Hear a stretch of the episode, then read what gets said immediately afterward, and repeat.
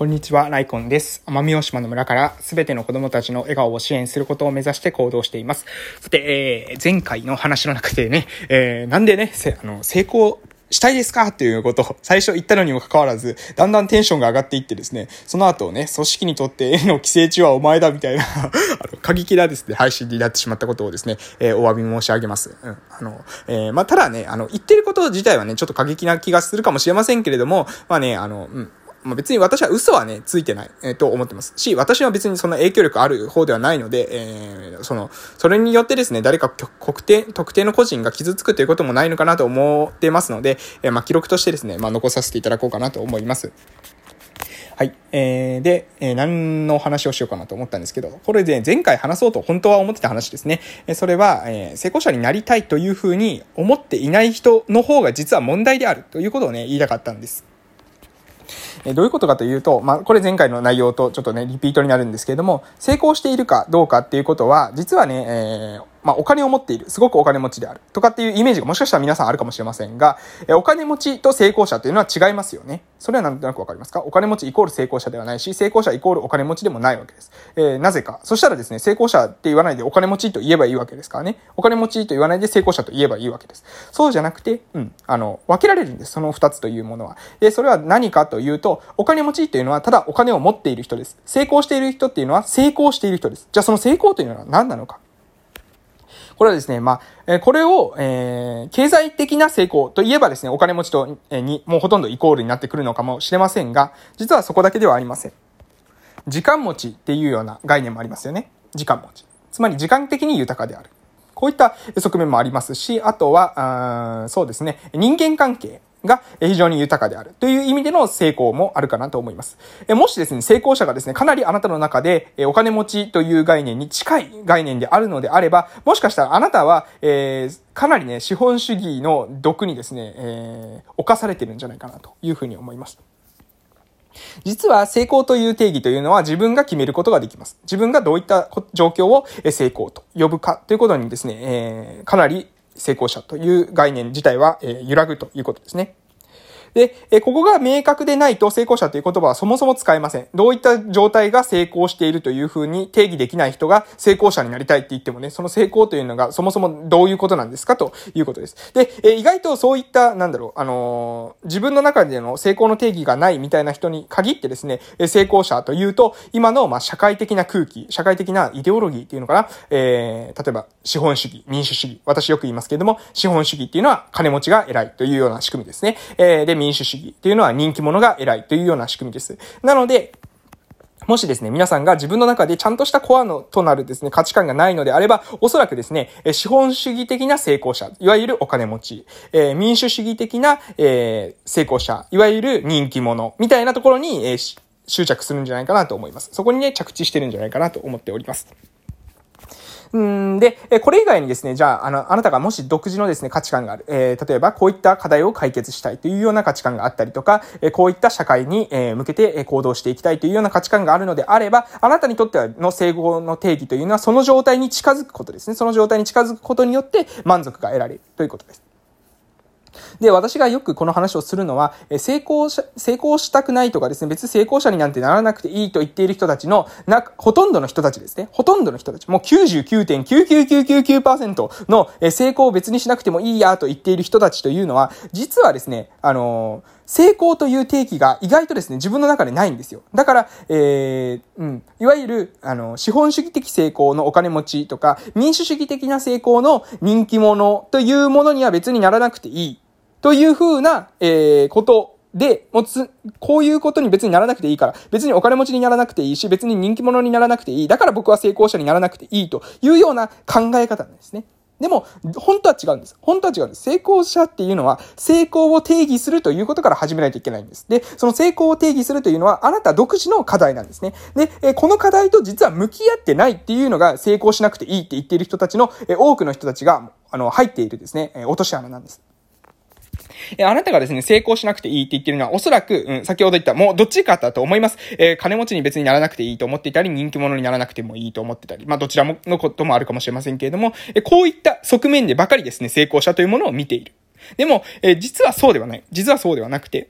えー、あなたがどういった状態になれば成功していると言えるのか。この定義、この問い、ここに対して自分で向き合ってますかということなんですね。あなた今の人生で満足してますか ?100% 自分にイエスと言えますか？あなたはこれから10年、20年という時間をかけて、どちらの方向に進んでいきたいんですか？ということに対して、明確に答えができる人っていうのは、それを成功と定義してですね、成功者になりたいというふうに思うはずです。でも、あなたが成功者になりたくないのはなぜか？あなたは、実はですね、自分の価値観というのを持ってないんですね。残念です。えー、なので、この、もし話を聞いたときに、周りの人にですね、こう問いかけてください。成功者になりたいですか？っていうふうに、え言う。その時に、え相手がですね、うん、まあ、期待できる人だったら成功の定義っては何ですか？とかっていうふうに返してくるかもしれません。うん。それに、えー、もしくは成功者になりたいと思います。自分の成功の定義はこういうことです。という風に返してくるかもしれません。えー、この人たちはね、まだ、あの、うん、あの、いいのかなという風に思いますが、えー、まだ見込みがあるかな。あの、見込みがあるというか、まあ、向上心がある。まあ、私向上心がある人が好きなんですけど、えー、そうかなと思いますけど、そうじゃなくて別にもう成功者なんてならなくていいよっていう風にパッと答える人はですね、実は成功に対する、えー、捉え方がかなり浅い。うん。あの、自分の中でですね、実は、えー、成功という定義について自分の中で考えたことことがないと言っているようなものです。ほとんどね。うん。なので、えー、ぜひですね、周りの方にですね、そういった、うん、問いかけというものをしてみてください。えー、ほとんどの人がですね、なんかね、あのーなりたいってすぐ言う人もですね、なりたいって言う人も重要なのはですね、そのなりたいっていうのが何を指してるかですよね。なりたいっていうのが何を指してるかです。で、それが、じゃあ、あなたにとっての成功は何ですか？次に問いかけてみてください。成功者になりたいか、えー、なりたくないか、問いかけた後に、もうなりたくないっていう人はですね、もうその時点でアウトです。その時点でね、あの、多分あんまり考えてません。で、えー、なりたいっていう人に関しては、あなたにとっての成功は何ですか？と問いかけてみてください。そうすると、えー、私にとっての成功、ん？ん？って考える人はですね、これも、この人もあんまり考えてませんね。うん。えー、残念ながら、えー、その人たちっていうのは、えー、が、まあ、まあ、その人たちが、まあ、その、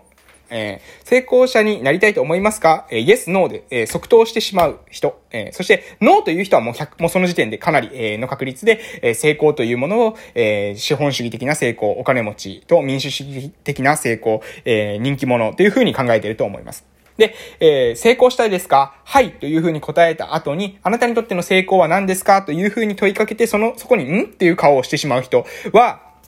えー、一緒ですね。先ほどノーと言った人と、まあ、思考のレベルとしてはですね、ほとんど一緒です。えー、えー、と、つまり、成功というものを資本主義的な成功、お金持ち、もしくは民主主義的な成功、人気者というふうに捉えているということですね。一方で、えー、本当に、その、なんだろう、うん、自分の、自分の独自の価値観を持っている人っていうのは、成功というものはな、その、その定義というのは何ですか？とか、うん。あとはあ、私にとっての成功はこういうことです。なので私はここに向かって日々、えー、行動してますという風な答えがある人っていうのはね、価値観があると思います。ね、えー、そこの、その人、その人たち、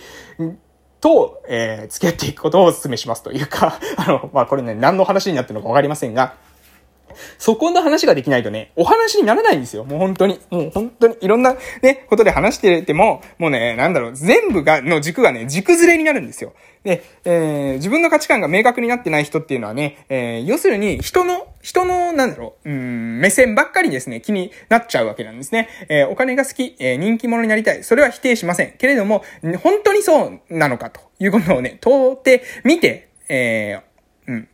本当にそうだったっていうのであればいいですけど、まあ大体ですね、そう考えてない。えー、そんなにそこまで深く考えてない。うん。もし、じゃあお金持ちというんだったら、どれぐらいお金持ちになりたいんですか？人気者というんだったら、どれだけ人気者になればいいんですか？ということを考えていない。じゃあ、何のためにお金を稼ぐんですか？何のために人気な、人気者になりたいんですか？というと、そこまで考えてない。なんとなくね、あの、社会の空気に流されて、そちらが成功者だと思い込んでいるから、えー、そういった社会の空気に一緒にですね、社会が流れている、その右側に流れが流れているから、それに乗っかって右側を目指す、みたいなね、えー、そういった、えー、人がね、ほとんどなんじゃないかなと思います。